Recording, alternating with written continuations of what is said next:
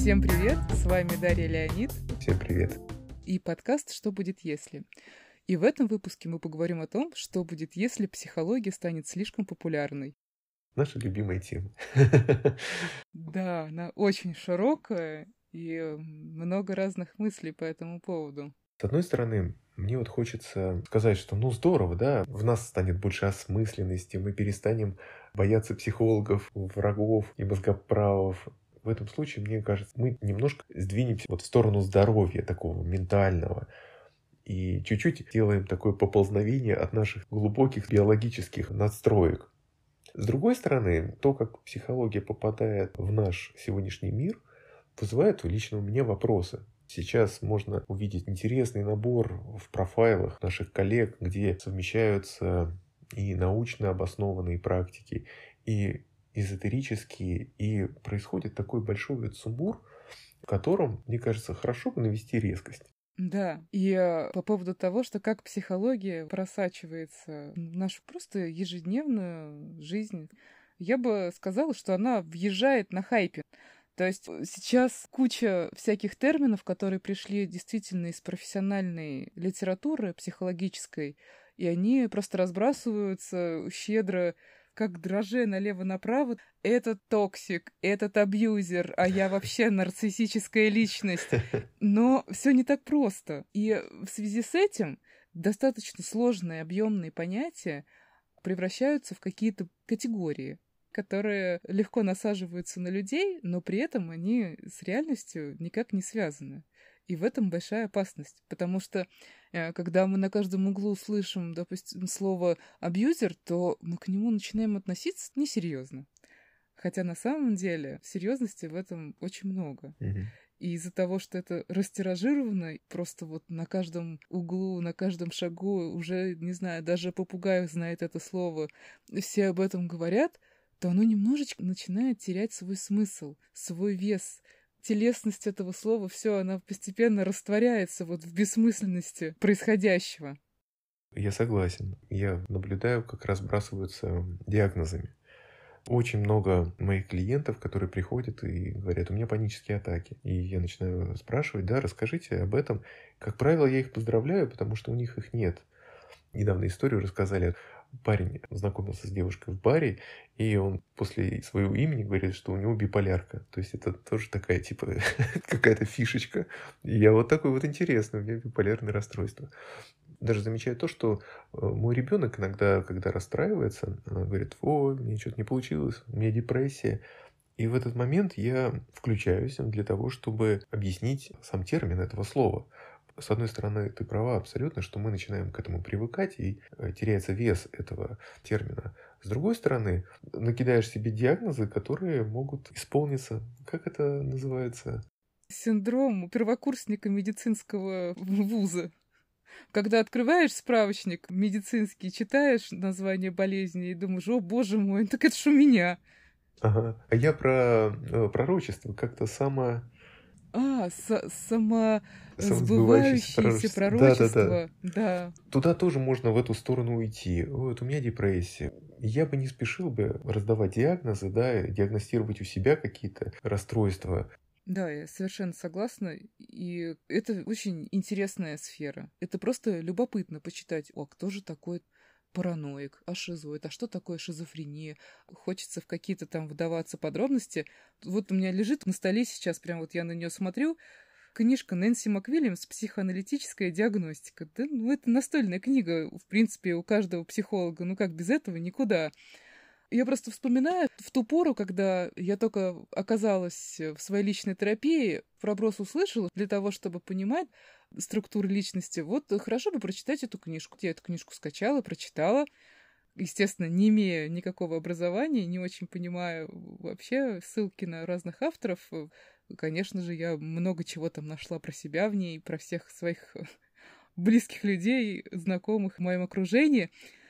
Вот сейчас, читая эту книгу, я в ней вижу совершенно другое. И я понимаю, что та Даша, которая прочитала ее шесть лет назад и которая читает и возвращается к ней регулярно сейчас, это совершенно два разных человека, которые видят в этой книжке разное, потому что это профессиональная литература, и нужно обладать навыками и компетенциями, чтобы эта книга и эти знания были инструментом в руках, а не взрывоопасным веществом. Да, конечно, можно это читать. Главное вот это не вовлекаться в это таким с фанатизмом. Я помню тоже свою, когда тоже приходил в свою личную терапию, Ох, я там услышал, о, треугольник Картмана, сразу же пошел искать, и, о, так у меня в семье. И мне мой э, психотерапевт, она говорила, чтобы я этим не увлекался, что здесь мы можем это разложить, чтобы не было и в том числе перегрузки информации своим клиентам, конечно, я не могу и не вправе там, запрещать там, читать литературу, ходить на какие-то еще дополнительные тренинги. Единственное, что предупреждаю со своей стороны, чтобы это было уместно, чтобы это все переваривалось и использовалось бережно по отношению к себе и к другим. Но ну, иначе действительно превращаешься в самопсихолога, который ходит, занимает очень такую радикальную, э, ну, категоричность такую принимает общение. Да, такая оценивающая, я бы сказала, даже позиция. Да, да. Тут сразу там грандиозность, всемогущий контроль вспоминается, что кажется, что я что-то сейчас про всех все знаю, понимаю.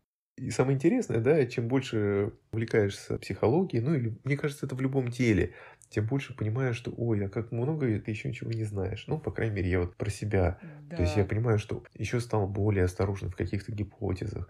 Здесь я еще дополнительный какой-то вопрос задам, прежде чем прийти к какому-то выводу.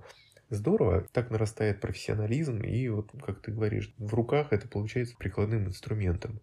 Но при этом, я считаю, есть очень хорошая, легкая литература, которую тоже можно просто почитать для того, чтобы в эту сторону хотя бы посмотреть и подумать, поразмышлять. Да. И если вернуться к вопросу о популяризации психологии, я считаю, что в целом это хорошо необходимый элемент нашей жизни. То есть психология, она вот в каждом моменте нашей жизни. И чем будем мы это лучше понимать, наверное, нам чуточку станет получше. Я совершенно согласна. Вот еще хочу добавить по поводу однозначности, которая, в принципе, присуща, да, человек, который не обладает какими-то специфическими знаниями в психологической сфере, то категоричность и однозначность достаточно такая резкая, да, каких-то версий, она имеет место быть. И тут мне хочется привести пример. На одном из обучений преподаватель нам предложил такое упражнение. Преподаватель озвучивает достаточно короткий кейс, и каждый из э, учащихся придумывает шесть гипотез к этому кейсику. Так. Ты можешь себе представить, какое количество различных гипотез к одному крохотному кейсику было придумано. Угу. У каждого шесть вариантов. Да. То есть это к тому, что чтобы не попасть вот в эту ловушку категорий и однозначности, все очень неоднозначно одно и то же можно с разных ракурсов крутить. Да. И насколько важен контекст всегда недостаточно просто вот книжку прочитать и, и все. Все-таки феноменология, контекст — это важнейшие вещи, которые ни в коем случае нельзя из виду упускать. Да, такая ловушка все знания. Да. И mm я рад, что не во всех областях это работает. Прочитав учебник по медицине, мы же не бежим сразу вырезать аппендицит у своих знакомых, да, мы понимаем, что процесс более сложный. Почему-то в других областях, там, да, особенно в психотерапии, здесь этот импульс может быть быстрым. Ох, я тут прочитал, ну а что тут сидишь, вопросы задаешь, там слушаешь. Ну, вот мне кажется, в этом плане как раз поменяется отношение к профессии. Люди почувствуют вот эту глубину, что это не просто так посидеть, это не просто так поговорить. И это точно самому с собой это не сделать. Понятно, что можно жить без психотерапии, но при этом какие-то свои жизненно важные вопросы нам будет очень сложно прорабатывать самостоятельно. И ведь это было всегда, то есть всегда были люди, которые готовы были послушать, это какие-то друзья, близкие люди, церковнослужители. Эту профессию в какой-то момент собрали в науку, а так это было, это жизнь. Мне понравилась аналогия с медициной. Тут есть такой момент. Да, мы прочитали в учебнике, что такое аппендицит и как делается операция, но мы не бежим и никому не удаляем. Но тем не менее, Мы можем ходить, сдавать анализы, самостоятельно их трактовать, восполнять дефициты, пить витамины, не консультируясь с врачом, думаешь, все, я все вижу, тут референсные значения, все понятно, сейчас я 350 банок куплю всего на свете и все восполню. То есть тут тоже мы мастера. И получается, мы балансируем популярность с одной стороны, ну как бы хорошо, больше привлекает внимание, но и тогда автоматически должны учитывать, что происходит некое злоупотребление терминологией, немножечко искажается видение профессии от того, как оно должно быть. То есть получается то, что ты сказал, получается хайп – и в этот хайп он уже может превратиться в какую-то помойку. Да, вот прямо сейчас вот такая вот конкретное просачивание в бытовую жизнь очень специфических профессиональных терминов. Прям в большом количестве и повсеместно вот эта специфичность и четкость этих слов, она просто рассасывается, превращается во что-то очень плоское и во что-то очень бытовое. В этом случае, мне кажется, хорошо всегда находить правильные подкасты. Да, согласна. Э, и слушать людей, чье мнение вы разделяете, для того, чтобы оставаться в какой-то своей устойчивости. Не знаю, хочется вот как-то завернуть к тому, что в этом хайпе хорошо находить какие-то свои фильтры. Без ориентиров каких-то нам все равно не обойтись. И эти ориентиры могут меняться. Ну, наверное, главное такое, вот я для себя там, да, проявлять интерес, не нырять в это чрезмерно, смотреть на это без фанатизма смотреть без фанатизма, мне вот очень понравилась вот эта формулировка. Все-таки обращаться к профессионалам, если какая-то необходима помощь, с поддержкой ну, опытного человека, все это намного проще получается, чем самостоятельно. Пришли к тому, что учите матчасть, что все-таки нужен какой-то базис, на котором мы стоим.